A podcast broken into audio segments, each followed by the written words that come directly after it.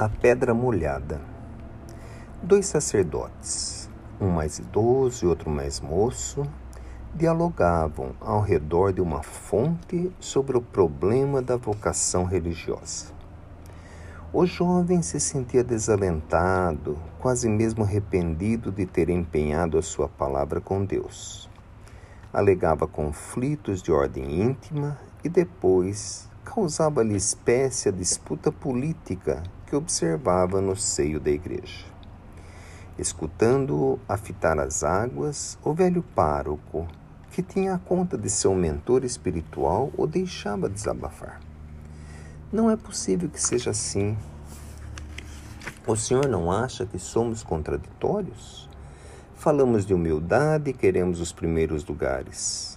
Dentro da hierarquia eclesiástica, todos buscam estar acima uns dos outros. O que temos feito do Evangelho? O exemplo de Jesus lavando os pés dos discípulos jaz esquecido.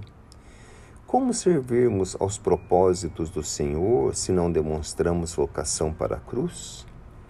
Depois de ouvi-lo longamente em silêncio, o sacerdote de cabelos já encanecidos mergulhou a mão nas águas da fonte e de lá retirou uma pedra mostrando ao seu rebelado pupilo que se sentia fraquejar na fé, partiu-a ao meio, batendo-a de encontro a uma pedra maior, e disse: Veja, meu filho, esta pedra, há muito tempo imersa nas águas da fonte, revela-se molhada por fora e seca por dentro. Assim temos sido nós em contato com o Evangelho, as lições do Senhor, infelizmente, ainda não nos penetraram em profundidade. Na grande maioria, a luz da religião não passa de esplendor para os olhos. As nossas almas, duras como esta pedra impenetráveis, não têm absorvido em seu íntimo a água lustral da crença. Não há nada de errado com a Igreja. Nós é que temos seguidamente nos equivocado e arrematou, tranquilizando o jovem sacerdote, induzindo-o a mais justas reflexões. Individualmente, carecemos ser mais maleáveis. Não tomemos homens frágeis quanto nós mesmos para a medida de nossa fé.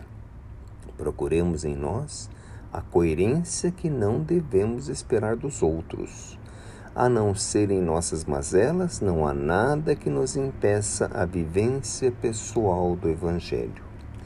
A maldade alheia não pode ser responsabilizada pela ausência de bondade em nós. Sejamos, meu filho, dentro da fonte abençoada da vida, uma pedra molhada, por fora e por dentro. Lindos casos de além túmulo.